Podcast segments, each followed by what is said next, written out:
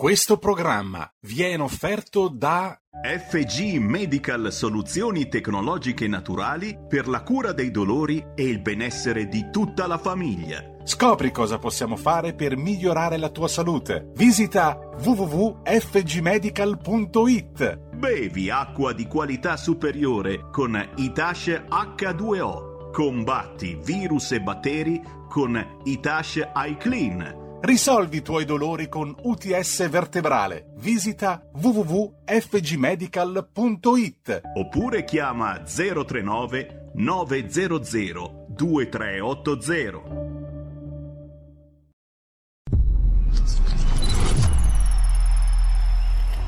Va ora in onda Zoom, 90 minuti in mezzo ai fatti. Conduce Antonino Danna.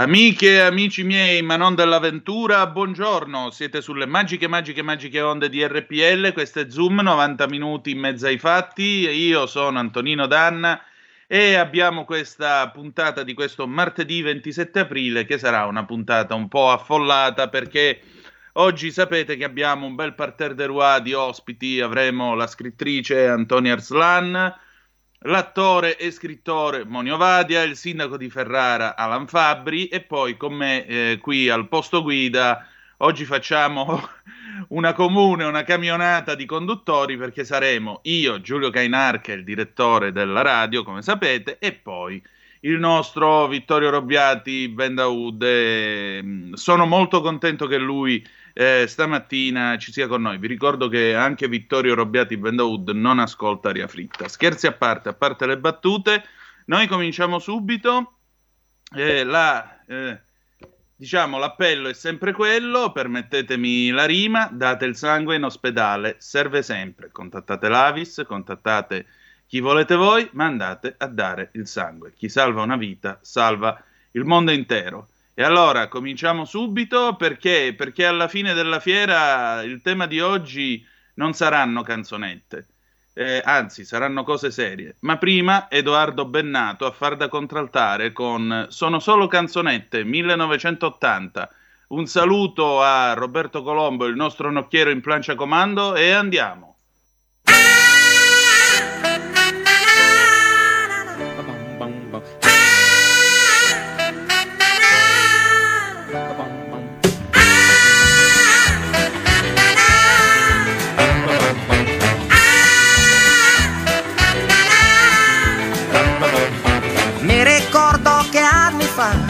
Di sfuggita dentro un bar.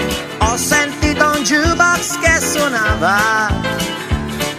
E nei sogni di bambino la chitarra era una spada. E chi non ci credeva era un pirata. E la voglia di cantare e la voglia di volare forse mi è venuta proprio allora. Forse è stata una pazzia però è sempre quello che mi va.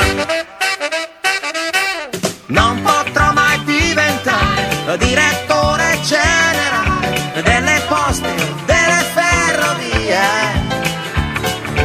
Non potrò mai far carriera nel giornale della sera, anche perché finirei in galera.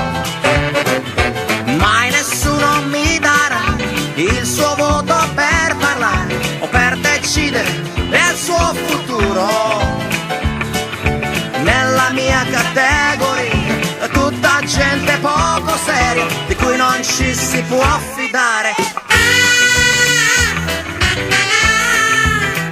E rieccoci, siete di nuovo sulle magiche, magiche, magiche onde di RPL. Questo è sempre Zoom, 90 minuti in mezzo ai fatti. Antonino Danna al microfono con voi. Stamattina il nostro Edoardo Montolli non c'è, però, mh, come sempre, previdente e puntuale come sempre, Edoardo mi ha lasciato il pezzo, il suo momento che trovate su Cronaca Vera in edicola. E io vi invito a seguire Edoardo Montolli, eh, sempre preciso, sempre puntuale nel guardare la realtà eh, attraverso il suo www.frontedelblog.it e naturalmente eh, Cronaca Vera e poi su tutte le testate su cui collabora, tra cui anche il giornale dove eh, opera insieme al nostro eh, Felice Manti, che più volte è stato nostro ospite e sta seguendo la vicenda del report dell'OMS che è stato acchittato dal Ministero della Salute, a quanto pare. Allora, eh, che cosa scrive oggi il nostro Edoardo? Edoardo si concentra su quel cancro, per me è un cancro, è eh, valutazione mia, che è eh, il politically correct. Il politically correct che sta letteralmente ammazzando l'Occidente e rincoglionirà, scusate l'espressione, ma è il caso di dirlo, il nostro paese in tempi anche abbastanza rapidi, vista la situazione. Che cosa dice Edoardo? Lo chiamano politicamente corretto, ma somiglia a qualcosa di diverso. Si comincia dalle cose superficiali, come l'estetica. Se una modella che fa della bellezza il proprio lavoro è brutta, oggi non puoi più dirlo perché fai body shaming e bisogna uniformarsi, va bene. Però ti vogliono anche obbligare a dire che il suo sia un nuovo canone di bellezza e non è la stessa cosa. Da qui allo spettacolo il passo è breve. Gerry Scotti e Michelle Hunziker fanno un innocente gag in tv sui cinesi con gli occhi a mandorla, come ce ne sono a milioni sugli italiani pizza e mandolino. Apriti cielo. Sono costretti a scusarsi dopo le accuse di razzismo e migliaia di insulti e minacce di morte ricevute in rete. Va bene. Però eccolo qua Edoardo che giustamente fa un'osservazione non solo acuta, ma nella quale io mi ci ritrovo, persino le virgole che ha messo mi ci ritrovo. Però ai tempi della strage di Charlie Hebdo era un unanime siamo tutti Charlie. Non era una difesa del diritto di satira? Costringere alle scuse i due conduttori e minacciarli di morte è molto diverso dall'atteggiamento degli integralisti islamici? Andiamo avanti, perché queste sono solo gocce nell'oceano. Ecco, io mi permetterei tra l'altro di fare un'osservazione a margine e credo che se Edoardo fosse qui direbbe, forse sarebbe anche d'accordo. La satira, c'è differenza tra ironia e satira. L'ironia è ridere con qualcuno. La satira è ridere contro qualcuno, che non vuol dire attaccarlo, vuol dire un'altra cosa vuol dire castigat ridendo mores, cioè correggi i costumi attraverso il riso, perché attraverso la satira le persone devono essere indotte a ragionare, non a ridere e basta. L'ironia è un uso intelligente della propria intelligenza, perché riuscire a cogliere il lato comico, il controtempo, eh, il difforme, come diceva Aristotele nella poetica, che è quello che alla fine ci fa ridere, perché quello che non risponde al canone, diciamo, ordinario, necessariamente, dice Aristotele, finisce per far ridere o per essere motivo di riso.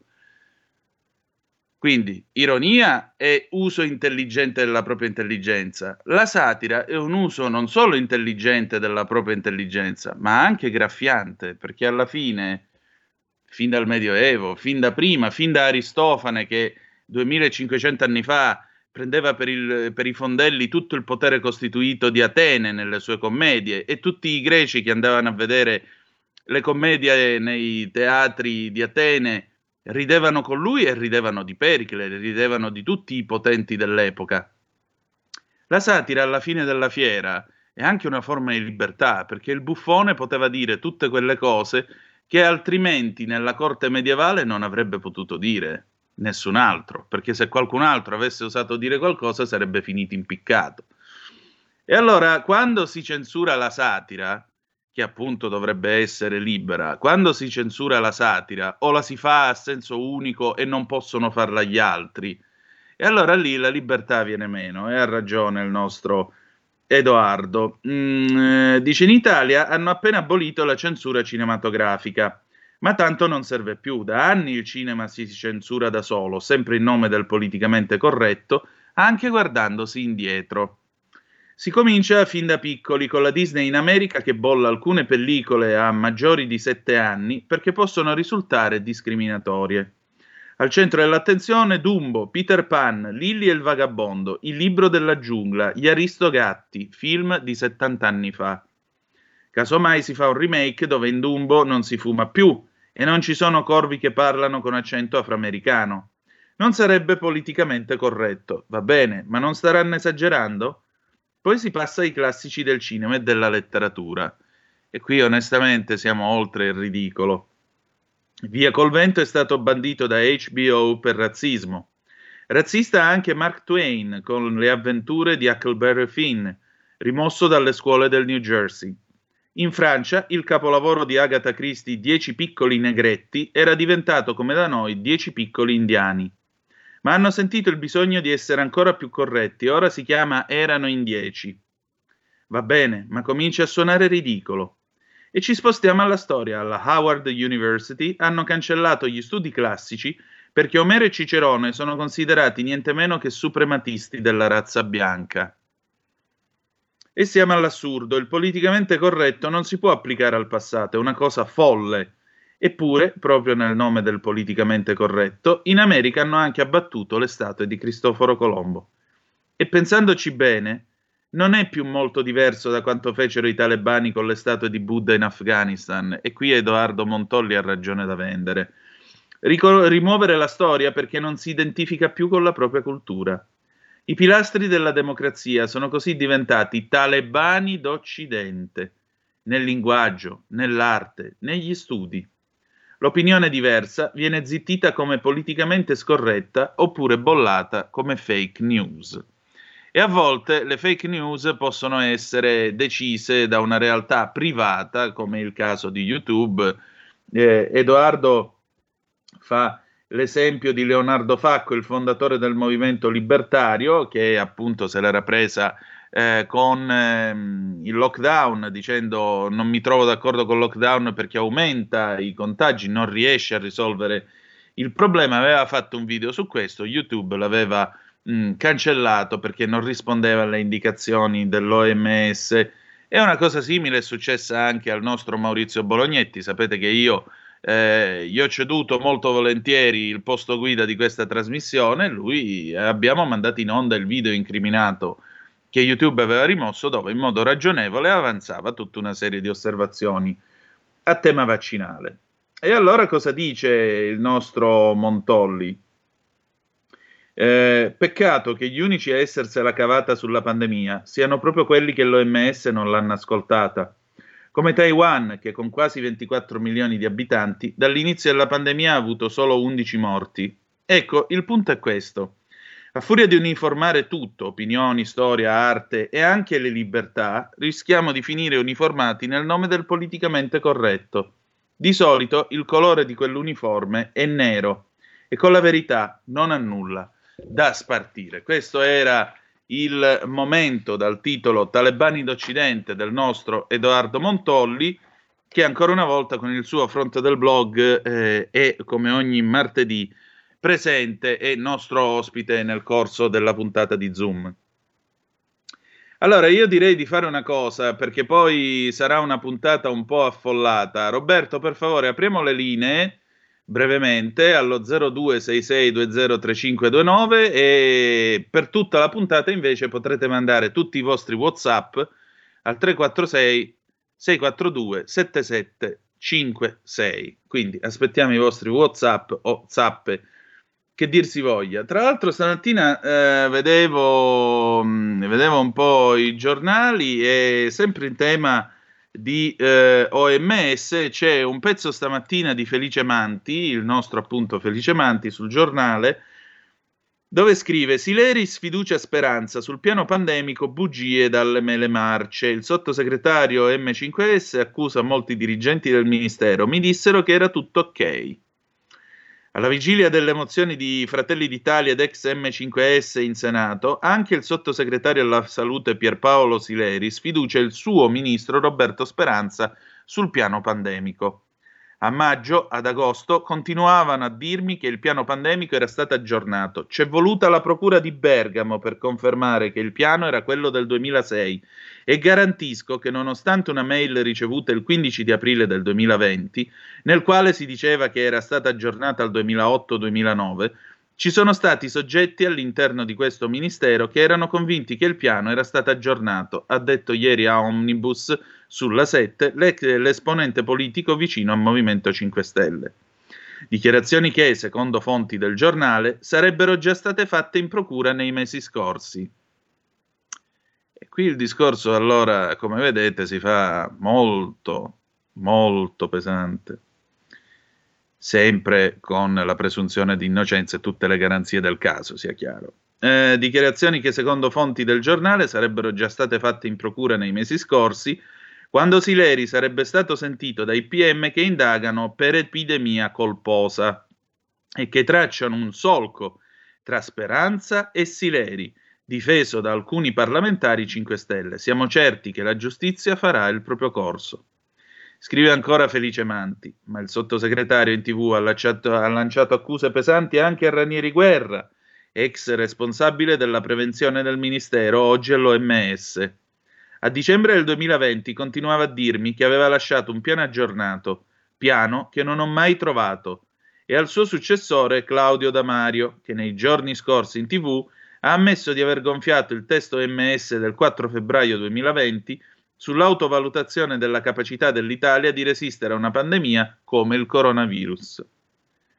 All'Aggi, qualche giorno fa, Sileri disse che proprio da Mario lo aveva rassicurato sull'aggiornamento del piano pandemico. È stato rinnovato al 2016 ed è pronto anche il nuovo, gli avrebbe detto.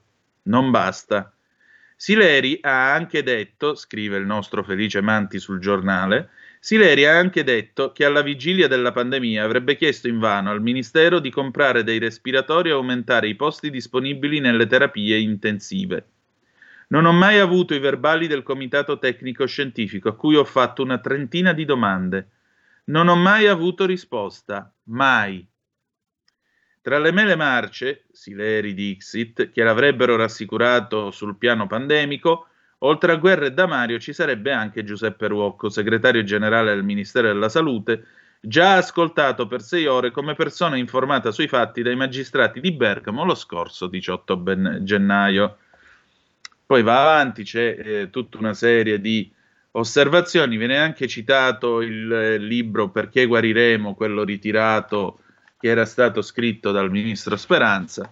Eh, però eh, mi scusi, sottosegretario Sileri, se lei dice che alla vigilia della pandemia ha chiesto al ministero di comprare dei respiratori e aumentare i posti disponibili nelle terapie intensive. Se lei, mai, se lei, dice di non aver mai avuto i verbali del comitato tecnico scientifico a cui ha posto una trentina di domande, ecco, ma se lei si è trovato davanti queste, eh, non diciamo eh, ostruzioni perché non abbiamo motivo per dirlo, però se lei si è trovato davanti queste mancate risposte, se il CTS, per dirla col linguaggio di WhatsApp, ha visualizzato ma non ha risposto, lei perché non ha fatto casino? Perché non si è dimesso allora? Perché non ha creato un caso politico allora davanti a una cosa del genere? Perché vede, la storia è maestra di vita, signor sottosegretario Sileri, e io mi ricordo i diari di Galeazzo Ciano, perché come vedete il tema dell'impreparazione davanti alla prova è una costante nella storia italiana. E a un certo punto nei diari di Galeazzo Ciano mh, mm, il nostro eh, Ciano ricorda una conversazione con eh, Mussolini e che cosa succede? Succede che Mussolini sta eh, inveendo contro, se non ricordo male, Pricolo, il capo dell'aeronautica eh, militare della Reggia Aeronautica, come si chiamava allora, perché sostanzialmente al momento l'Italia non sa, prima di entrare in guerra, quanti apparecchi aerei ha e quanti sono in grado di entrare in servizio e combattere una guerra che nella testa di Mussolini sarà una guerra lampo e sarà vinta dalla Germania. Quindi il suo problema era correre al tavolo dei vincitori, come lui stesso aveva detto. E allora la cosa più tragicomica che Ciano riferisce nei diari è proprio questa, che a un certo punto lo stesso Mussolini fa una battuta e dice cioè, non è che ci vuole assai a sapere quanti aerei abbiamo, basta andare negli aeroporti, cominciare a contarli col dito e segnare su un foglio di carta. E poi alla fine si scopre che gli aerei pronti alla guerra sono, me- gli aerei in possesso dell'Italia sono circa 982 ma pronti alla guerra poco più della metà e il resto è tutta roba obsoleta. Ecco, voi vedete che di tragedia in tragedia, perché la seconda guerra mondiale fu una tragedia, ma anche questa lo è, vedete che di tragedia in tragedia c'è una costante nelle cose italiane, sia l'Italia una dittatura o una democrazia, l'incapacità di fare fronte eh, eh, l'incapacità di fare fronte alla, all'emergenza e di fare fronte alla prova. Poi, buongiorno, vediamo un po' i vostri WhatsApp. Buongiorno Antonino, grazie per il capolavoro di Bennato, è sempre valido. Ciao Ubaldo.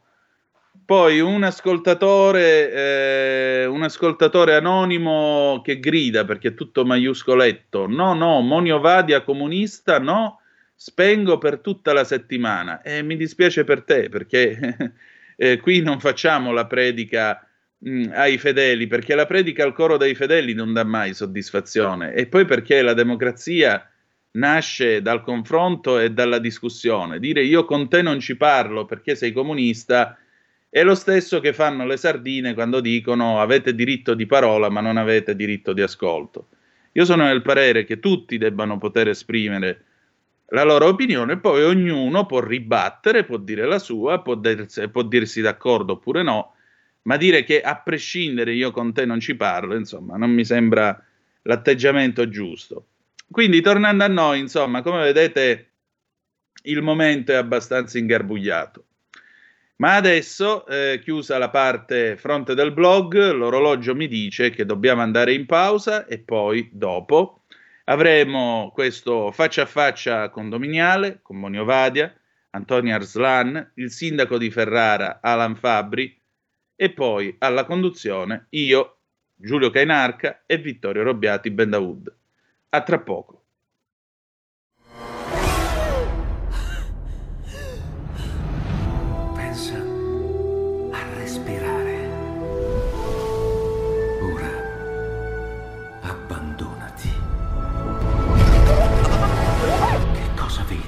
Luce.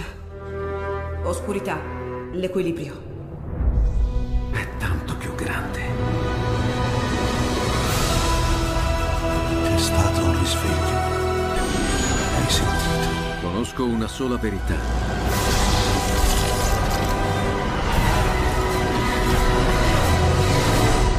Movie Time ti fa entrare nel vivo del cinema, ti fa sentire come se fossi tu il protagonista del grande schermo.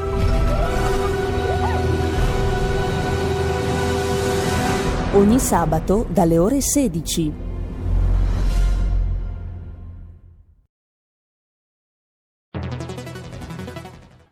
Il futuro appartiene a chi fa squadra. Le radio italiane si uniscono per giocare la partita da protagoniste. Nasce l'app Radio Player Italia. 140 stazioni in una sola rete. Scegli la tua preferita e ascolta il suono perfetto del digitale. Gratis, senza registrazione, senza interruzioni compatibile con tutti i device, le notizie, la compagnia, la musica scelta da chi la ama, la conosce e la vive. Scarica Radio Player Italia. Il futuro batte con la radio nel cuore. Anche RPL è disponibile su Radio Player Italia.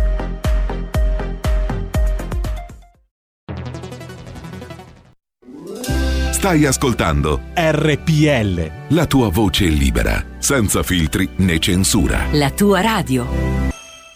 Enzo Biagi intervista Pierpaolo Pasolini. La speranza è il senso del successo. 1971. La parola speranza è cancellata completamente dal mio vocabolario. Quindi continuo a lottare per verità parziali, momento per momento, ora per ora, mese per mese, ma non mi pongo programmi a lunga scadenza perché non ci credo più. Lei non ha speranze? No. Vive giorno per giorno? Eh, vivo giorno per giorno, sì. Non ho più quelle, quelle speranze che sono alibi, ecco. Eh, questa società che lei non ama, in fondo le ha dato tutto, le ha dato il successo, una notorietà sì, internazionale. Il successo non è niente. Che cos'è? Che, cos'è per, successo, che cos'è per, lei il successo? Dare, il successo è, è, una forma, è l'altra faccia del, de, della persecuzione, non so come dire. E poi il successo è sempre una cosa brutta per un uomo. Può esaltare al primo momento, può dare delle piccole soddisfazioni, certe vanità, ma in realtà dopo appena ottenuto si capisce che è una cosa brutta per un uomo il successo. Lei si sente una Per vittima. esempio il fatto di aver trovato i miei amici qui alla televisione non è bello. Per fortuna noi siamo riusciti ad andare al di là dei microfoni e del video e a ricostituire qualcosa di reale, di sincero. Ma come posizione, la posizione è brutta e falsa. Perché cosa ci trova di, così di anormali. Perché la televisione è un medium di massa. E il medium di massa non Beh, può che oltre- mercificarci e alienarci. Beh, io penso che sia eh, anche in certi casi un rapporto alla pari, che lo spettatore che è davanti al teleschermo eh, riviva attraverso le vostre vicende anche qualcosa di suo, non è in uno stato di inferiorità, perché non può essere alla pari? Sì, eh, teoricamente sì, questo può essere giusto. Alcuni spettatori eh, che culturalmente, per privilegio sociale, ci sono pari, prendono queste parole, se le, se le- se le- ma in genere proprio il video, le parole che cadono dal video cadono sempre dall'alto, anche le più democratiche, anche le più vere, anche le più sincere. La speranza è il senso del successo. 1971. E rieccoci, siete di nuovo sulle magiche, magiche, magiche onde di RPL. Questo è sempre Zoom, 90 minuti in mezzo ai fatti. E come potete ben vedere attraverso la radiovisione su radiorpl.it oppure la nostra pagina Facebook eh, o ancora il nostro canale YouTube, eh, siamo mh, collegati con Giulio Cainarca, direttore della radio. Buongiorno Giulio. Buongiorno a tutti, buongiorno Antonino. Ecco, stiamo aspettando che arrivi anche Vittorio Bendaud, però io voglio salutare i nostri ospiti che sono già collegati eh, telefonicamente. Allora, voglio salutare eh, la scrittrice Antonia Arslan. Buongiorno, professoressa.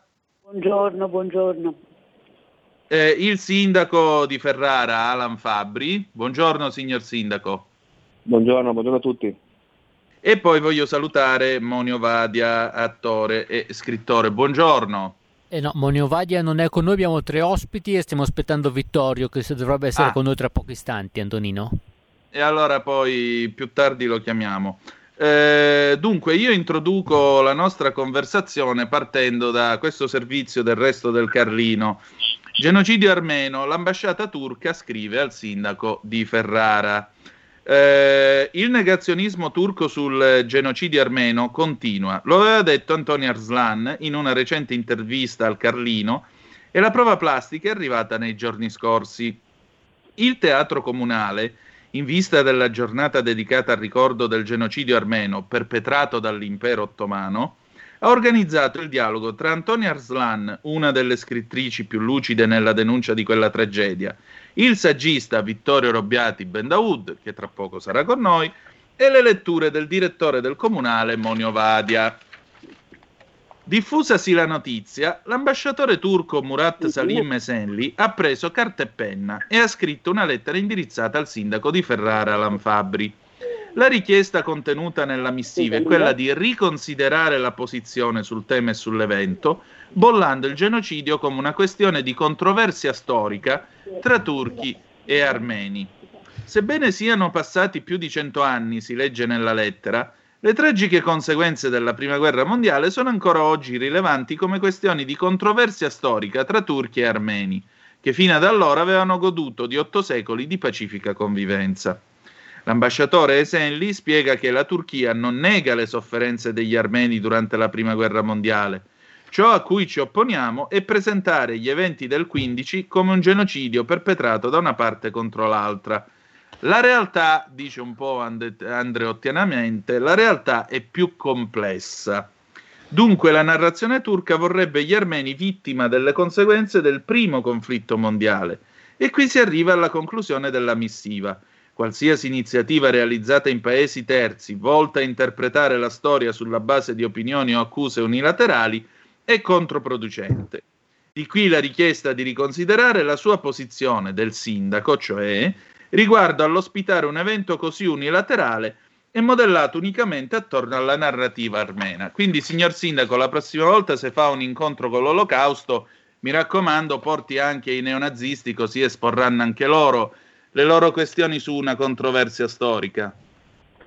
Ma guardi, io sono rimasto stupito e basito di questa lettera che la trovo un'ingerenza nei confronti non soltanto di una città come Ferrara, che è una città d'arte, di cultura e di storia, ma anche un'ingerenza nei confronti eh, della possibilità di parlare di quello che la storia ha dimostrato e rende eh, vane, questo, questo, questo, tipo di lettere rendono vano anche lo sforzo, come posso dire, culturale e di testimonianza di tante persone. Quindi siamo contro ogni tipo di negazionismo, mi meraviglio che un ambasciatore di un paese straniero abbia anche la possibilità, tra l'altro un paese che non mi risulta molto democratico, abbia la possibilità di scrivere a un sindaco italiano eletto e a un teatro libero, come lo testimoniano anche le persone che lo compongono, oltre all'amico eh, Monio Vadi, anche il presidente del teatro Michele Placido,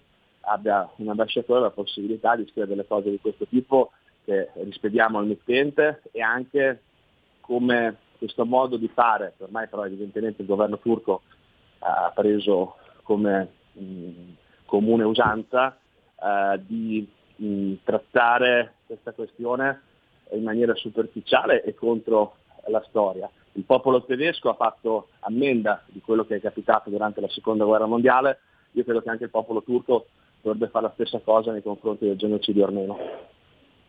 Esatto, è quello che penso pure io, anche perché lo stesso Hitler, visto che ne stiamo parlando, quando qualcuno gli rimproverò la soluzione finale, sorridendo, e l'infame sorrise per citare De Amicis, sorridendo rispose: E chi se lo ricorda più il genocidio degli armeni? Professoressa Arslan, chi se lo ricorda più il genocidio degli armeni?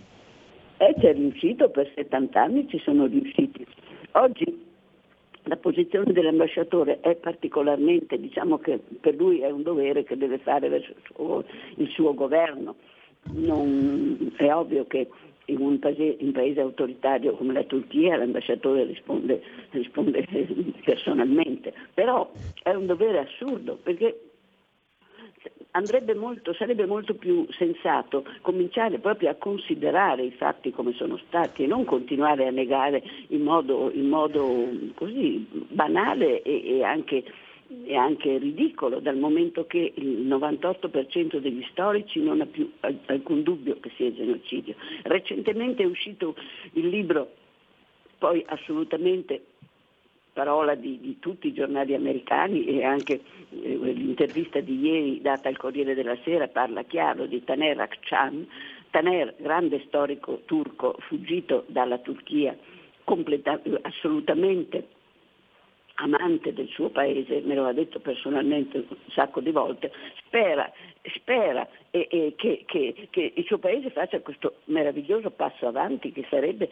il riconoscere che quella gente, quella volta, non tutti i turchi, ha programmato e organizzato un terribile genocidio. Ormai le prove sono, sono enormi. È il libro di Taner Akçam che dimostra carte alla mano, con controlli eh, addirittura su, sulle, sulle, cifrature dei telegrammi, sul tipo di carta usata, sulle righe della carta, la, l'autenticità dei telegrammi di Talat Pasha che sono stati venduti nel 1918 a un giornalista armeno, lui ne dimostra l'autenticità, non si può più dubitare e nei telegrammi c'è proprio il, il programma. Gli armeni sono, sono, non sono più nostri cittadini, non hanno più il diritto alla vita, questo è scritto nero su bianco, quindi è inutile, eh, è, inutile è controproducente, è che molta gente eh, si china, eh, si intimidisce e questo proprio, dovrebbe essere proprio compito del, anche dello Stato italiano di impedire questo, questo tipo di, di, di tentativo di influenzare fare dei liberi comuni che fanno delle, delle dichiarazioni o uno spettacolo o qualche cosa vengano impediti o, o intimiditi. Ecco. E eh vabbè, ma a Ferrara gli è andata male, a quanto mi pare di capire. Vittorio Robbiati Bendaud, buongiorno. Buongiorno caro amico. E allora, tu sei della partita perché in quel di eh, Ferrara sei finito anche tu nel mirino di questa lettera su questa controversia storica, che è come dire che le crociate sono state frutto di una divergenza di opinioni. Ma allora, eh, io direi che la situazione è semplicemente vergognosa. No? Io quello a cui innanzitutto va il mio plauso è il sindaco Fabbri, nel senso che eh, va detto ai nostri radioascoltatori che la Turchia e l'ambasciata di Turchia e di Azerbaijan mandano a tutte le persone che comuni, singoli assessori che fanno iniziative di questo genere vengono sommersi da lettere più o meno intimidatorie o soft come in questo caso che però se una persona non è addentro alle questioni creano abile confusione oppure dicendo e minacciando che questo mette a repentaglio i rapporti commerciali, economici, culturali, strategici tra Italia, Turchia, Azerbaijan e quant'altro. Inve- e cosa succede? Che questo non di solito viene, viene dimenticato.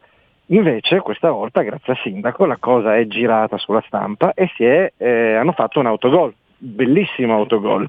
E questo è fondamentale. La, il mio plauso perché eh, questo è l'unico modo per farli smettere. Cioè se si trova gente con dignità di se stessa, mm, fermezza, chiarezza e onestà, indipendentemente dalle parti politiche, ma si sentono dire dei no, questo è l'unico modo per smettere rispetto a questi bulli della politica e della, dell'energia di eh, ridimensionarsi. Questo vale purtroppo anche per tutto il diniego di un'Unione Europea che non ha Churchill all'orizzonte, ma come ho scritto evanescenti e caricaturali copie di Chamberlain, di quelli abbondiamo, rispetto, rispetto a quello che fanno in Grecia, a quello che fanno in Libia, all'alleanza malefica con i fratelli musulmani, quindi con questa ascesa parallela del nazionalismo turco, anzi imperialismo neo-ottomano con l'islamizzazione legata ai fratelli musulmani, eh, che eh, ha rafforzato Erdogan da un certo punto in, in poi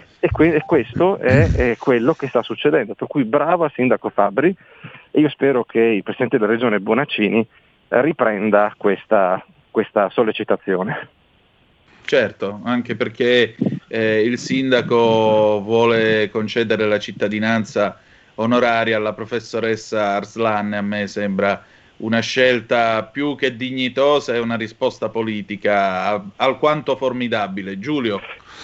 Vuole concedere, se non sbaglio, la cittadinanza onoraria anche allo scrittore, allo storico Taner Aksham, il sindaco Fabri, no? Lo, lo, glielo chiedo direttamente visto che mm, abbiamo la mm, possibilità di averlo qui esatto, con noi. Esatto, e, esatto. E, mm, tra l'altro, a proposito, a me piacerebbe moltissimo che la professoressa Arslan eh, fosse eh, portata al Senato come senatrice a vita, mh, potrebbe benissimo affiancarsi all'opera di Liliana Segre e dare... Condivido. battaglia, diciamo così, ideale e culturale, dare corpo a questa battaglia ideale e culturale che ha sempre Giulio, fatto, scusami, Giulio, finalmente dando voce anche al popolo armeno, che purtroppo Scusatemi. ha avuto il privilegio di essere il primo a sperimentare gli orrori del, dei genocidi novecenteschi. Ehm, chiedo al sindaco Fabbri se mm, eh, e quando intende manifestare, dare, dare, corpo a queste sue intenzioni, cioè mm, concedere la cittadinanza onoraria alla professoressa Aslan e a Taner Akcham, che è un gesto, un gesto che avrà una, una, ripercussione senz'altro anche politica, mediatica. No? Beh, ci stiamo già attivando con una mozione che passerà in Consiglio Comunale, credo che il voto sarà unanime di tutte le forze politiche che compongono il Consiglio Comunale, io credo che nel giro di qualche settimana riusciamo a ottenere questo eh, risultato, così come abbiamo fatto, lei citava giustamente prima Liliana Segre, la stessa Segre eh, circa un anno e mezzo fa, a seguito anche della, di alcune intimidazioni e alcuni brutti gesti che vi erano capitati, quindi faremo altrettanto.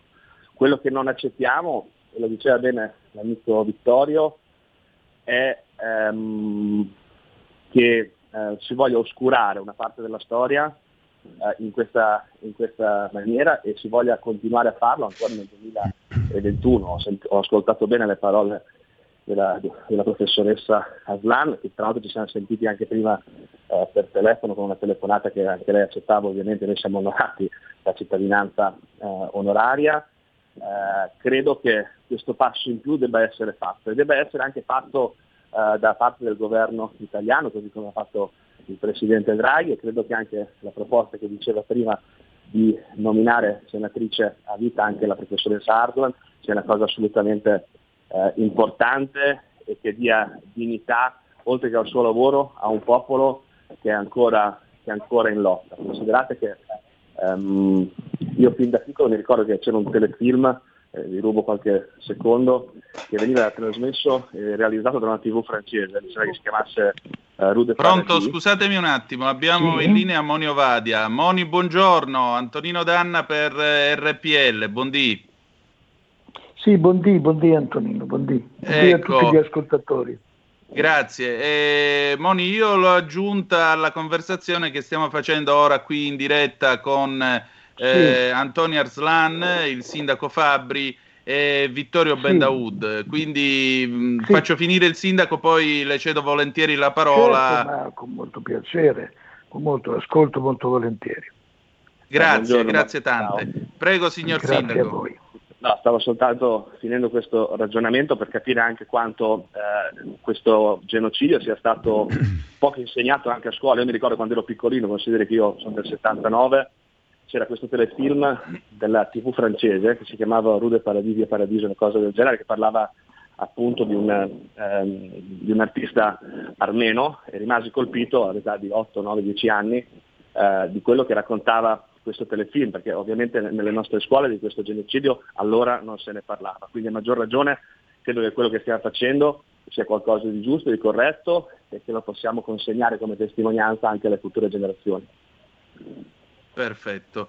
Eh, Giulio, se vuoi dire la sì, tua, so che, so che Vittorio, so che Vittorio Robbiati mh, Bendaud voleva dire due cose in merito a quello di cui stavamo discutendo poco fa. Vittorio, poi sentiamo anche il punto di vista di Monio Vadia. Allora, cari amici, io eh, dico prima cosa, l'idea che Liliana, che eh, Antonia Slavan venga candidata alla senatura della Repubblica, secondo me è un gesto politico importantissimo di, di cui secondo me tutte le forze che si ritengono democratiche, democratiche eh, della nostra nazione dovrebbero convergere ed è fondamentale vista anche perché Antonia è una donna e vista le, eh, lo schifoso comportamento tenuto rispetto alla von der Leyen dal sempre signor Erdogan. E quindi io credo che sia fondamentale, credo che Radio Padania la Lega, ma proprio trasversalmente dal PD a, al, um, alla Lega, a Fratelli d'Italia, a Forza Italia, tutte le forze che si ritengono democratiche debbano fare pressione per avere questo, specialmente in un paese come l'Italia che è un po' la culla della memoria, visto che eh, il genocidio armeno ha eh, come secondo libro, come pari merito, come importanza che parla di, della memoria armena, un libro scritto in italiano e la Shoah ha un libro, se questo è un uomo, con Primo Levi, che è fondamentale in tutto il mondo. Quindi forza per questa candidatura, ass- assolutamente. E un'altra cosa, sarebbe bello per la cittadinanza onoraria due suggerimenti che do al sindaco Fabri. Uno, che venga magari concessa certamente in comune, ma al MEIS, cioè il luogo della memoria ebraica. E anche perché, come abbiamo visto, abbiamo testimoniato e detto anche proprio durante il, l'incontro a teatro con eh, Antonio Arzlano e Monio Vadia, i due genocidi sono legati tra di loro. E seconda cosa, sarebbe bello proprio per quel contesto invitare assieme a Taner e Antonia un altro trade union che mi viene in mente, che è un mio caro amico e un caro amico anche di Antonio Arslan, magari a fare una prolusione, un lectio magistralis nel, per celebrare queste due cittadinanze onorarie, c'è il professor Cyril Aslanov, che è ebreo, israeliano, ma al contempo armeno, sopravvissuta la famiglia da parte lituana eh, ebraica alla Shoah e sopravvissuta da parte della paterna alle tragedie, al genocidio partito dagli armeni, tra l'altro la sua famiglia sono armeni che vengono da Baku, dall'Azerbaigian. Ecco, credo che queste siano tutte scelte culturali, morali, ma in senso molto ampio e molto nobile, non partitico, ma politico. E noi abbiamo bisogno di politica. Quindi bravo Sindaco Fabri e grazie Antonio Arslan. Monio Vadia, prego, questo tentativo di censura che cala così, arriva all'improvviso, dopo tutto alla fine si sta facendo cultura oltre che storia. Sì, ma è un'attitudine deprecabile, inaccettabile per noi, eh, per qualsiasi paese democratico, per qualsiasi democrazia. Eh, e poi questo, questo volere negare eh, non solo l'evento ma anche il diritto alla memoria è molto miope da parte di qualsiasi paese. Un paese cresce nella considerazione eh, del mondo se riconosce che ha albergato purtroppo regimi che hanno perpetrato violenze, stermini, genocidi, eh, oppressioni. Eh, l'esempio della Germania mi sembra da questo punto di vista molto esplicativo. La Germania ha fatto un profondo lavoro di riconoscimento, di presa di coscienza, di eh, diciamo, veramente molto vasto sul piano culturale e anche sul piano proprio concreto eh, e oggi la Germania è considerato uno dei paesi più democratici, più affidabili e, e questo, no? questa è un'idea veramente stupida, voler negare che un regime appunto che ha fatto parte di un paese, che è stato espresso da un paese, questo è veramente miope e vale per tutti, non vale solo per i turchi, vale per i giapponesi che ancora non hanno riconosciuto il terrificante sterminio di massa commesso in Manciuria durante l'invasione del 1937, vale, vale anche per noi italiani, cioè voglio dire anche il fascismo italiano si è macchiato di gravissimi crimini in Cirenaica, in, in Etiopia, nell'ex Jugoslavia, cioè questo è proprio il modo di dare al proprio paese il riconoscimento, un futuro. E noi continueremo con questo lavoro sulle memorie di tutti coloro che hanno subito violenze e oppressioni perché eh, si bandisca dall'orizzonte del mondo la violenza nella relazione tra gli esseri umani e le genti. Questo del onorare le memorie, del riconoscerle, è un progetto per costruire un futuro di pace. Antonino, se posso mi inserisco, sono Giulio Cainarca, saluto Monio Vadia, ehm, piccolo cenno biografico, io scoprì ehm, la meraviglia di quello che è la sua opera attraverso Oilem Goilem, spero che si pronunci così, poi ho scoperto anche cosa sì, vuol sì, dire. Perfetto, Oilem Goilem che vuol Sì. dire il mondo è scemo. Che il mondo è scemo e infatti io mi, cercai di capire cosa voleva dire quel titolo di un eh, album, di un libro e di un CD DVD bellissimi che ancora conservo gelosamente. E mh, detto questo però ehm, approfitto della presenza, volevo approfittare della presenza di Monio Vadia e della professoressa Arslan per chiedere a entrambi... Non sento come- più, si è interrotta la comunicazione. Sì, spero che mi Pronto? Si senta. sente? Sente? Pronto? Non sento.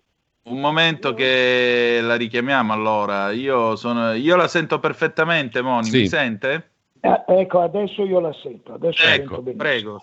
Allora, volevo dire, approfitto della presenza di Monio Vadia e della professoressa Arslan per chiedere a entrambi, eh, in quanto persone che si sono, anche da un punto di vista della battaglia culturale, oltre che politica, impegnate contro le discriminazioni, eh, è una domanda un po' retorica, mi rendo conto, però la professoressa Aslan ha speso anni, diciamo, sulla questione armena e continua puntualmente a intervenire con grandissima lucidità. Lo stesso si può dire della opera, credo, di Monio Vadia contro tutte le discriminazioni e quindi io volevo chiedere sia alla professoressa Aslan sia a Monio Vadia se tutto questo impegno che hanno profuso nel corso degli anni secondo loro è servito a far evolvere un pochino il livello del nostro dibattito pubblico. O se dobbiamo fermarci, lo dico provocatoriamente, al livello eh, posto dalla Realpolitik della lettera dell'ambasciatore turco di cui abbiamo parlato prima, dalla quale siamo partiti. Professoressa Aslan, poi vorrei sentire anche Monio Vadia su questo, cioè se Certo, serve questo, questo continuo costante impegno, eh? Mi rendo conto che è una domanda un po' retorica, ma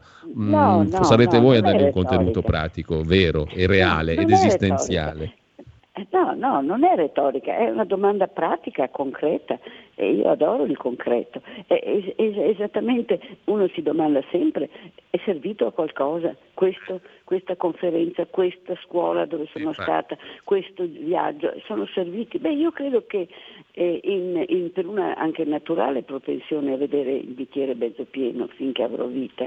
E credo che, credo che serva, perché per esempio le dico, una- eh, eh, dico oh, a lei ma anche agli ascoltatori, insomma a tutti noi, una cosa che anche ripeto, Eh, pensiamo al numero di italiani, singoli, persone, persone qualsiasi, che sono stati toccati dalla consapevolezza della tragedia armena e che da allora e da eh, molti lavorano per questo, gente che non ha una goccia di sangue armeno, gente che fa, che spende denaro, competenze, cap- capacità proprie per aiutare a diffondere. Un gruppo di insegnanti eh, fece, una- fece anni fa una protesta contro tutte le case editrici in- nelle quali eh, perché i libri di storia sulla prima guerra mondiale non accennavano alla morte di più di un milione di persone durante la guerra, innocenti fra l'altro quasi tutti ovviamente. queste, queste, questo, questa mossa ben congegnata, intelligente, di un gruppo di italiani portò all'inserimento in molti manuali almeno di un cenno al genocidio armeno.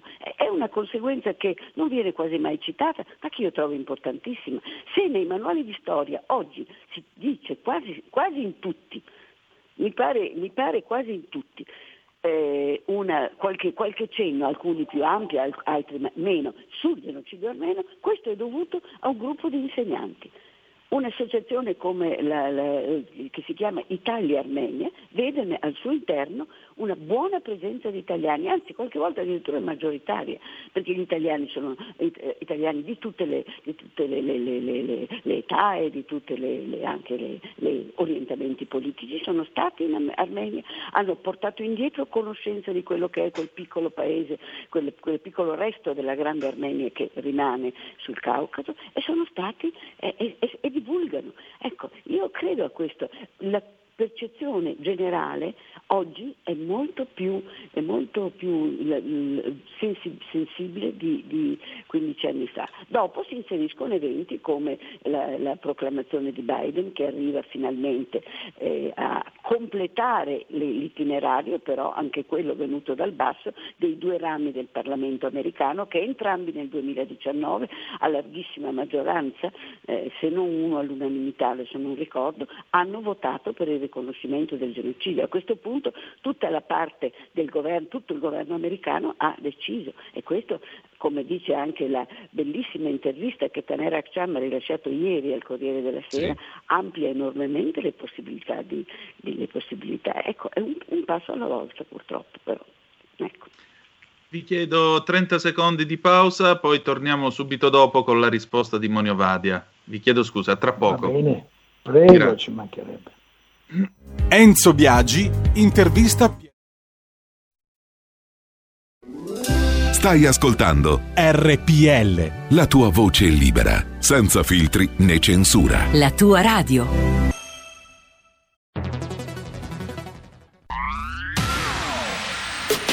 La radio si modifica, semplifica, da plus la musica purifica. Dove vuoi, dove vuoi, con chi vuoi, rilassati e vai. La digital radio non ti molla mai. Mi abbandono in questo viaggio, digitalizzo la frequenza con il suono che non spasso. Se penso a prima non ci credo, yo. Da plus è la svolta, qui lo dico e qui lo spiego. Digital radio, il suono perfetto. Dub Plus. Anche RPL, la tua radio, è in Digital Radio. 2 per 1000 alla Lega. Sostieni la Lega con la tua firma. Scrivi il codice D43 sulla tua dichiarazione dei redditi. Assegnare il tuo 2 per 1000 al codice D43, D43, D43 non costa nulla. Aiutaci ad aiutarti. Il tuo supporto è prezioso. Ricorda, D43 per il tuo 2 per 1000 alla Lega di Salvini. Porta con te ovunque RPL la tua radio. Scarica l'applicazione per smartphone o tablet dal tuo store o dal sito radiorpl.it. Cosa aspetti?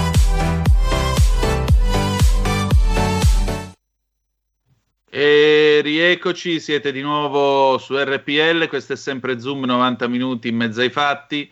Antonino Danna al microfono insieme con eh, Giulio Cainarca, direttore della radio, Vittorio Robbiati Bendaud, poi abbiamo il sindaco di Ferrara Alan Fabri, la professoressa Antonia Arslan e eh, Monio Vadi. Allora, eh, riprendiamo la nostra conversazione. Giulio, puoi ripetere il tema della domanda che avevi rivolto anche a Moniovadi e poi sentiamo la sua risposta. Il tema era questo, se mh, mm, questo impegno continuo, costante, anche mi sembra di capire proprio come direttore del teatro da ultimo, no? di Ferrara, comunale, di Ferrara alla um, lotta contro tutte le discriminazioni e i luoghi comuni sia un impegno fruttuoso. Luoghi comuni nel senso nel migliore dei casi. Nel caso di cui stiamo parlando, chiaramente stiamo parlando di tutt'altro, stiamo parlando di una discriminazione storica eh, pesantissima, susseguente a un fatto storico terrificante, al genocidio degli armeni ovviamente. Ecco, mh, mm, l'impegno paga, Questo era un po' il, la, il senso della domanda. Tra l'altro mh, mi permetto anche di dire una cosa magari è sbagliata, ma gliela dico con grande stima. Monio Vadia, accettando questo incarico da parte di un'amministrazione certamente non eh, identificata come progressista, no? mettiamola così, per conto mio ha contribuito a mandare un messaggio in questa direzione, cioè che al di là delle, etichette, delle etichette, delle um, faci, facili anche etichette politiche, quello che conta poi è l'impegno reale sostanzialmente. Poi magari... Sì No? Mm. Sì, sì, no, è una riflessione che faccio molto volentieri, brevemente questa, ma certo io ho accettato con grande, con grande entusiasmo per una ragione fondamentale. Noi esseri umani, noi cittadini di un paese, mm. io amo molto la parola cittadino, perché viene dal momento in cui il, l'individuo assume anche rispetto al paese in cui vive o anche identità sovranazionali io mi sento cittadino italiano e mi sento cittadino europeo. E, e noi cittadini abbiamo tutte le opinioni politiche. Bene, questo è, eh, fa parte della democrazia. La cultura è per tutti, la cultura è per tutti ed è di tutti. Cioè, quindi io ho accettato questo incarico con grandissimo piacere e, e do atto all'amministrazione che sono stato accolto nel, nel, nel migliore dei modi possibili, cioè, proprio con, con, con grande affetto, con grande stima e di questo io sono debitore. Ecco, e, e questo sforzo paga? Prima di tutto, sì, io credo che ogni azione, ogni pensiero che noi mettiamo per portare l'umanità verso la condizione di eh, eh, verso proprio la parola pace che anche nella cultura ebraica cui io vengo ha un ruolo così importante questa parola e la pace si fonda sulla giustizia, sull'uguaglianza davanti alla legge. Sono, sono passi in avanti che si compiono. Poi c'è un'altra, eh, prendiamo il caso della questione femminile. Quando le prime suffragette si esposero no, con manifestazioni di piazza, le prendevano in giro, le insultavano in tutti i modi e poi hanno permesso, innescando quel processo, di fare, perlomeno in alcune parti del mondo, un grande cammino alla condizione femminile. La battaglia non è ancora finita, però il cammino è stata, eh, diciamo, la lotta è stato un grande cammino perché sono state queste donne che contro il sentire della stragrande maggioranza della società però ebbero il coraggio di affermare questi i diritti e la fine delle discriminazioni. E così dobbiamo fare tutti. Poi, nella fattispecie, persone come Antonia, molto più di me, eh, non so, Liliana Segre, eh, persone che vanno nelle scuole e parlano ricordando, ehm, eh, quel, appunto, dando la memoria. Chi incontrano davanti a loro? Un gruppo di studenti vastissimo. Io ho accompagnato una volta Liliana Segre che parlò davanti a 7.000 studenti e lei diceva sicuramente fra di voi ci saranno almeno tre candele della memoria, forse non tutti manterranno vivi, eh, cioè saranno colpiti allo stesso modo, ma qualcuno diventerà il leader della memoria nel futuro e il leader dei, dei diritti e della dignità universale nel futuro. E noi dobbiamo ritrovare questo senso, come i nostri vecchi contadini che piantavano gli alberi di cui i frutti non avrebbero mangiato né loro né i loro. è, caduta, è caduto, caduto Moniovadia, non lo sento più. Aspetta un attimo che eh, vediamo di riprenderlo. Ecco, proviamo, proviamo a riprenderlo. Deve esserci stato un problema con la linea telefonica, vediamo un attimo. Comunque mi sembra una riflessione, Giulio, alquanto condivisibile, o mi sbaglio? Certo, mm, era una domanda infatti retorica quella che, che, che eh, ponevo io. Moni? Sono forse non posso. Sì, sì, ecco. sono qui di nuovo. Non so fino a dove sono stato sentito, quindi io credo che noi... Ai contadini tenuti... che piantavano gli alberi. Ecco, cioè li piantavano non... Ehm, eh, non avrebbero mangiato il frutto né loro né i loro figli, ma solo i nipoti. Cioè noi dobbiamo pensare anche alle future generazioni e eh, l'insegnamento, la pedagogia della pace, la pedagogia dell'uguaglianza dei diritti è qualcosa che poi può trovare i nuovi leader di, e i nuovi militanti di questa, eh, sia delle memorie sia de, de, de, della lotta per la fine delle discriminazioni, delle diseguaglianze. Insomma, io credo molto che questo sia di un'importanza straordinaria. È così, è così che sono finiti molti fenomeni terribili, però il cammino dell'umanità spesso è a gambero, a volte l'umanità torna indietro e allora bisogna ricominciare, è un cammino verso l'orizzonte, non si raggiunge mai, ma ci permette di camminare. Sindaco Fabri, il vizio della memoria in questo paese è imperdonabile, anche perché questo è un paese memoricida. Che cosa volete fare ancora? Beh, noi sicuramente attraverso la voce delle testimonianze, ma attraverso anche la voce della storia, la voce eh, della, della, verità dei fatti, continueremo a sostenere iniziative eh, di questo tipo. Ferrara vanta eh, da questo punto di vista un passato molto eh, importante, anche lo ricordava prima eh, Vittorio eh, per quello che riguarda il MES, il Museo dell'Ebraismo e della Shoah eh, italiano, quindi un museo eh, nazionale, avendo Ferrara dal punto di vista storico alle spalle um, una comunità ebraica che è stata fondamentale per quello che riguarda anche la città che oggi siamo. Credo che eh, l'esempio che sta dando Ferrara al resto d'Italia è quello, eh, lo diceva prima anche Monio Vadia, eh, di riuscire a, a, dialogare in quanto esseri umani, in quanto persone che hanno voglia e volontà eh, di riuscire a comunicare al di là di ogni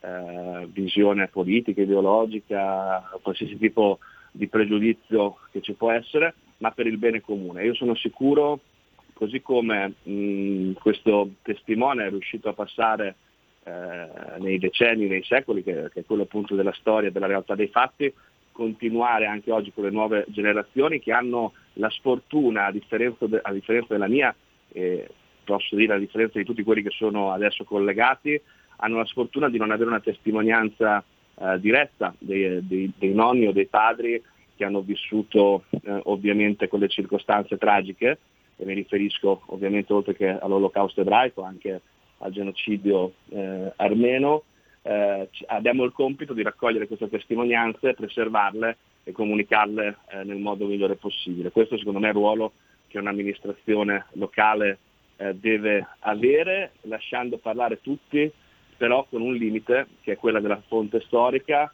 e, e quella del dialogo reciproco, cosa che non c'è stata con questa lettera dell'ambasciatore turco perché vuole negare a prescindere e davanti ai documenti, davanti alle storie, davanti alla realtà, qualsiasi cosa, così come fanno magari i, i neonazisti oggi per quello che riguarda l'olocausto.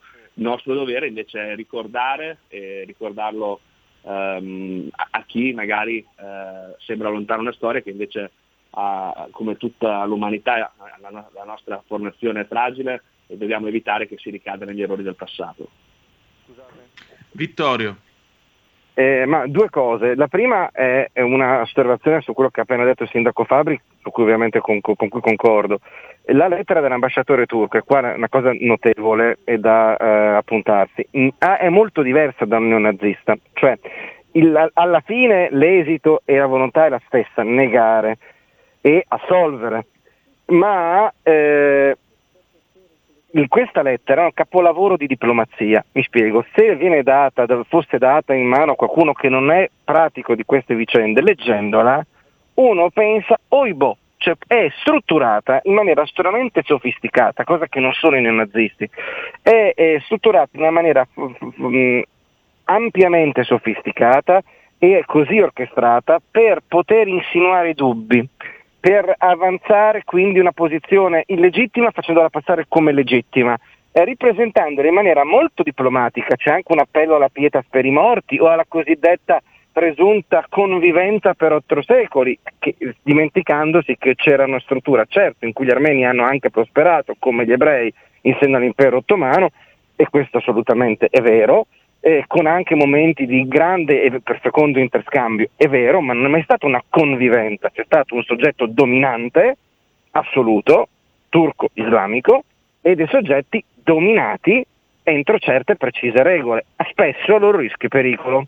Quindi, eh, però capite bene che questa è una strategia che è erede di, 800, di 700 anni di diplomazia ottomana e di 100 anni di Repubblica di Turchia. Questa è una cosa notevole, eh, non è una cosa ingenua, non è una cosa abbruttita, è una cosa assolutamente sofisticata. Invece qua c'è una sorpresa, specialmente per Antonio Arslan, perché sono in macchina eh, con il rabbino David Shunnak, presidente del Tribunale Rabbinico eh, del Centro-Nord Italia, vice rabbino capo di Milano, che ha la proposta di dare il Senato a vita, eh, chiedere al Presidente di, eh, al Parlamento di insistere per questo a Antonio Aslan ad fare una dichiarazione. Lo metto un attimo, ve lo passo un secondo. Sì. Prego, buongiorno Rav. Buongiorno a tutti, eh, ho sentito dal dottor Robiati questa proposta e sono favorevolissimo, cioè sono contentissimo di questa proposta e penso che le, la signora Stran meriti questa, questa nomina e, e, potrà fare tanto, tanto, tanto per tutte le minoranze, per tutte le persone di buona volontà, perché è una persona molto preparata, una persona buona, eh, di cuore buono, di animo buono e con una visione molto elevata eh, rispetto alla norma eh, di cui ci troviamo intorno in questa società contemporanea. Quindi io penso che questa sarebbe un'ottima cosa che il Presidente della Repubblica potrebbe fare. Grazie molto. Professoressa Arslan, allora questa candidatura alla Ticlavi a vita?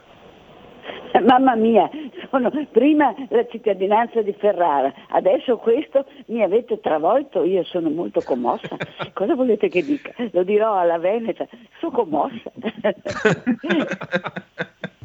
Giulio. Cosa volete che vi dica? No, eh, eh, aggiungo, aggiungo, una sola cosa che ci tenevo a dire anche prima, e cioè che per me è stato una gioia conoscere Monio Vadia di persona. Lo conoscevo naturalmente eh, come tutti, indirettamente, ma, ma, conoscerlo di persona, parlare con lui è stato veramente una, un incontro d'anime e sono felice di questo. Grazie Antonia, per me è lo stesso, veramente. Grazie di cuore. volevo dirlo, volevo dirlo, ci tenevo a dirlo. Ecco. Grazie, e grazie, mi onora molto, grazie. Giulio Gainarca.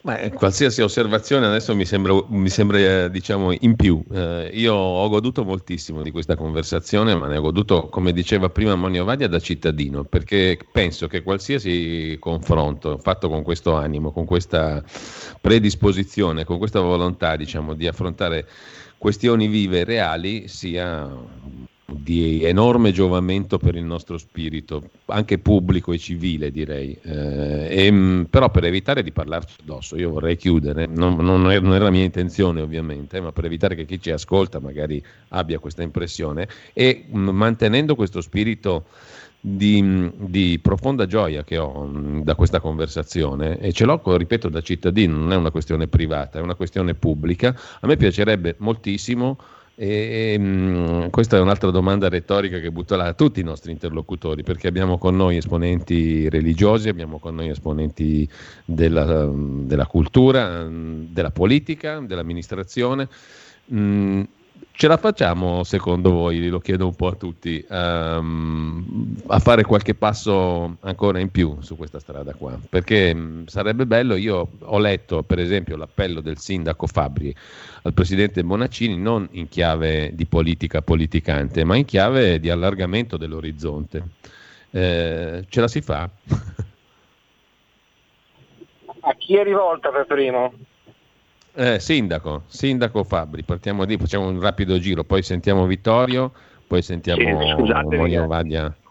Sono, sono, in macchina che sto guidando, se perdevo la linea per quello, perché ho anche purtroppo altri appuntamenti. Eh, io l'appello che ho fatto al Presidente Bonaccini è un appello eh, sincero, in quanto anche l'istituzione Regione eh, aiuta il nostro eh, teatro, aiuta eh, tutte le forme d'arte e di cultura che ospitiamo in una città come appunto Ferrara, eh, ci siamo messaggiati, eh, ovviamente anche lui ha espresso oh, parere cioè, negativo rispetto a questa lettera dell'ambasciatore mm. e confido mm. che nelle prossime ore esca anche eh, un comunicato eh, di solidarietà non soltanto sul tema del genocidio armeno, che a mio avviso dovrebbe essere una cosa scontata, ma di solidarietà nei confronti eh, della libertà di opinione e della libertà di dire le cose, eh, che può essere ovviamente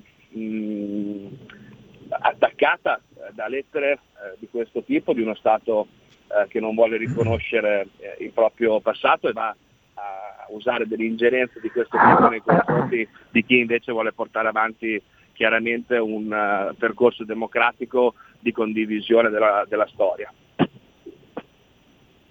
Aggiungo, aggiungo per uh, Vittorio, per uh, Monio Vadia, per uh, la professoressa Aslan una considerazione rapidissima. Ha citato prima l'intervista a Taner Aksham sul Corriere della Sera che si chiude con una previsione da parte dello storico, un autore del libro che ricordo velocemente per chi volesse poi comprarlo, Guerini editore, Killing Orders, gli ordini di uccidere.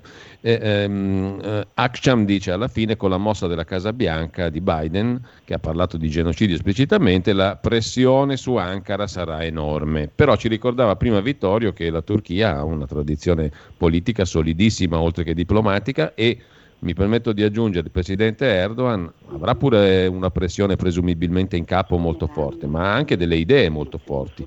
Il suo neo-ottomanesimo mi sembra ben piantato sui suoi piedi, cioè una politica molto concreta. Voi come la vedete come ultimo giro di opinione? Lo chiedo sia a Vittorio che a Monio Vadia che alla professoressa Aslan per salutarci. Vittorio. Allora, eh, io vorrei fare una premessa. Eh, il presidente Erdogan e i fratelli musulmani sono persone come dirigenti, eccetera, assolutamente geniali e intelligenti. Qui stiamo parlando di veri strateghi. Eh, il fatto che siano eh, autori di opere di male e di politiche di male, e in Turchia queste sono in azione, eh, per quello che riguarda i, tutti i dissidenti, l- alcune minoranze, gli armeni, i giornalisti, la libera espressione, l'antisemitismo, eh, tante questioni, ok? Eh, questo non li fa meno intelligenti, eh, queste sono persone assolutamente preparate con delle strategie, delle idee, come hai detto tu. Ed è saltata la linea del nostro Vittorio Bendaud, quindi essendo in movimento in macchina sono cose che succedono. È il bello Pronto? della diretta. Pronto? Andiamo avanti, Giulio. Pronto? Sì, sì, ti sentiamo adesso, Vittorio. mi sentite? Sì, vai. Dice- dicevo, queste sono personalità preparate, per cui eh, il problema non è che ci siano loro, il problema è che quello che non è all'altezza spesso e volentieri è l'Occidente.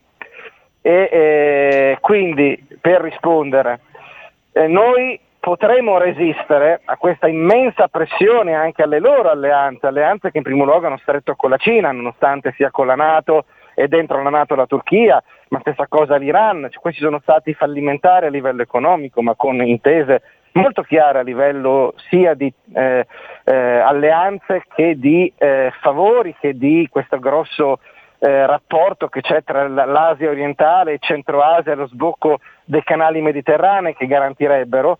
Eh, tutto questo è in atto, noi potremo resistere come mondo libero, anche se variegato giustamente in quanto libero al nostro interno, fin tanto che avremo persone con la schiena dritta. Con la schiena dritta significa che sappiano dire dei no. Eh, come sappiamo perfettamente tutto questo non è stato fatto finora, non è stato fatto sul confine greco, non è stato fatto sul confine libico, non è stato fatto nelle politiche di, eh, riguardanti appunto le, le- le- le- pressioni e i ricatti che Erdogan fa anche sulle vite dei migranti, eh, non è stato fatto in relazione alla liber- difesa della libertà di stampa, di opinione, è stato fatto dif- nel rispetto alle persecuzioni dei terroristi delle minoranze religiose in Turchia e non solo in Turchia, non è stato fatto rispetto all'ultima guerra eh, turco-azera contro gli armeni, non è stato fatto rispetto alla promozione sistemica di antisemitismo nazista e islamista al contempo da parte dei fratelli musulmani che sta recependo Erdogan. Basti sapere che su alcuni mezzi pubblici, da alcuni eh, titoli di giornali, ad esempio documentati da Giulio Meotti, eh, viene detto di non frequentare amici cristiani e musulmani, questo succede, eh, scusatemi, cristiani ed ebrei, questo succede oggi. Allora, su tutto questo l'Occidente per eh, connivenza, eh, necessità energetiche, eh, ehm, questioni economiche è imbrigliato e imbavagliato. Badate, se siamo imbrigliato e imbavagliato vuol dire che noi possiamo chiedere qualcosa in cambio.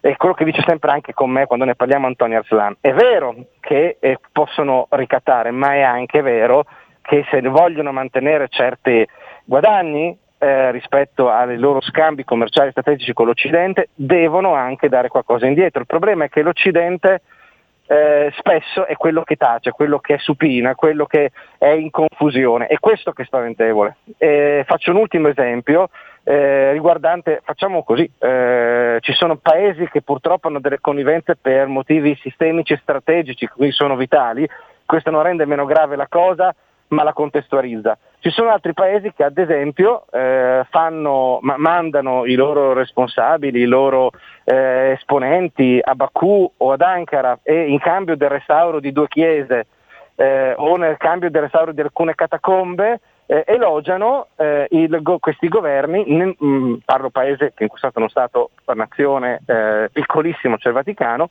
e che al, al contempo dicono che questi paesi tutelano le minoranze cristiane. Okay? E, e, nel frattempo il Papa manda un'ambulanza per ricordare per, eh, di solidarietà agli armeni. Capite? È un cortocircuito totale. Questo certo. cortocircuito si rompe e noi saremo garantiti se in Occidente, indipendentemente dal colore e dal pensiero, la gente sarà con la schiena retta, cosa che allo stato attuale eh, non c'è, tranne il, quello che ha fatto ad esempio il sindaco Fabbri, tranne l'uscita di Draghi che come vi ricorderete però ha detto non possiamo fare a meno di questo alleato. Allora il problema non è eh, perché sappiamo perfettamente cosa c'è in ballo, la realpolitik mm. esiste, per finta che non esista sarebbe suicida, il problema è saper mettere dei limiti invalicabili e saper anche noi ricattare. Grazie Vittorio, io de- sono con l'orologio che mi corre dietro e devo andare in chiusura. Due ultime battute, Monio Vadia e poi Antonio Arslan. Ma io avrei molte cose da dire, ma troppo lunghe e complesse le sintetizzo in un modo. Eh, L'Occidente farebbe bene a guardare dentro il sacco delle sue malefatte e non solo a quelle degli altri, perché le cosiddette guerre umanitarie, l'avventura libica sono state devastanti proprio e favoriscono proprio gli estremisti dall'altra parte. Allora c'è qualcosa che non torna e anche la, la politica dell'Occidente che deve riflettere su se stessa eh, perché eh, quello per esempio che si è permesso alla Turchia di fare nei confronti del popolo curdo e proprio con la connivenza, la complicità dell'Occidente grida vendetta al cielo, insomma, non so come dire, e quindi io ritengo che è ora di uscire, sia ora di uscire dalla logica della passione per avere il coraggio anche di non solo sempre guardare le responsabilità, eh, i crimini, eh, le, le, le, le politiche antidemocratiche degli altri, ma anche quando l'Occidente di fronte alla sua tanta strombazzata civiltà si comporta invece in un modo da fomentare i peggiori estremismi. Questo è quello che penso io. Moni, grazie di essere stato con noi, grazie davvero. Grazie a voi dell'invito, davvero. Eh, professoressa Arslan e poi chiudiamo, ringraziando anche il sindaco Fabri e la sua presenza. Prego. Sarò velocissima e poi scappo perché ho un altro, un altro incontro. Allora, io eh, a proposito di quello che mi trovo d'accordo che hanno detto sia Robiati che, che Ovadia. Io dirò solo un piccolo episodio. Ero a Los Angeles in casa di un mio cugino eh, che teneva la televisione, adesso è morto, sempre accesa qualche anno fa e ci chiamò tutti, lui teneva sempre accesa, dormiva davanti alla televisione, non so come facesse comunque. E ci, ci chiamò, era mattina presto, siamo scesi dal piano di sopra e lui guardava lo schermo e disse è l'inizio della fine, era l'inizio delle, della, della, destabilizzazione della Libia. Con, con, eh, Ovadia ha citato, ha, citato, ha citato la Libia e in quel momento veramente da quest'uomo che veniva dall'Etiopia, suo padre era un funzionario del, del, di Haile Selassie, era, era una persona di straordinario equilibrio e umanità ed era finito sulle lontane spiagge del, del, di, di, Glendale in California e, e da lì guardava e ha detto la Libia è l'inizio della fine, perché? Ecco, solo questo. Va bene, io devo chiudere perché purtroppo il nostro tempo è finito, ma torneremo sul tema. Grazie di essere stati con noi, grazie al sindaco grazie. di Ferrara Fabri, Grazie, Giulio Cainarca. Monio Vadi, Antonio Grazie. Arslan, Vittorio eh, Grazie Ben a voi, Daoud. bene a tutti. Grazie, noi ci risentiamo domani alle 10.35, dopo di noi talk con Sara Garino, grazie di essere stati con noi e ricordate che the best is yet to come, il meglio deve ancora venire. Vi ha parlato Antonino Danna, buongiorno. Avete ascoltato Zoom, 90 minuti in mezzo ai fatti.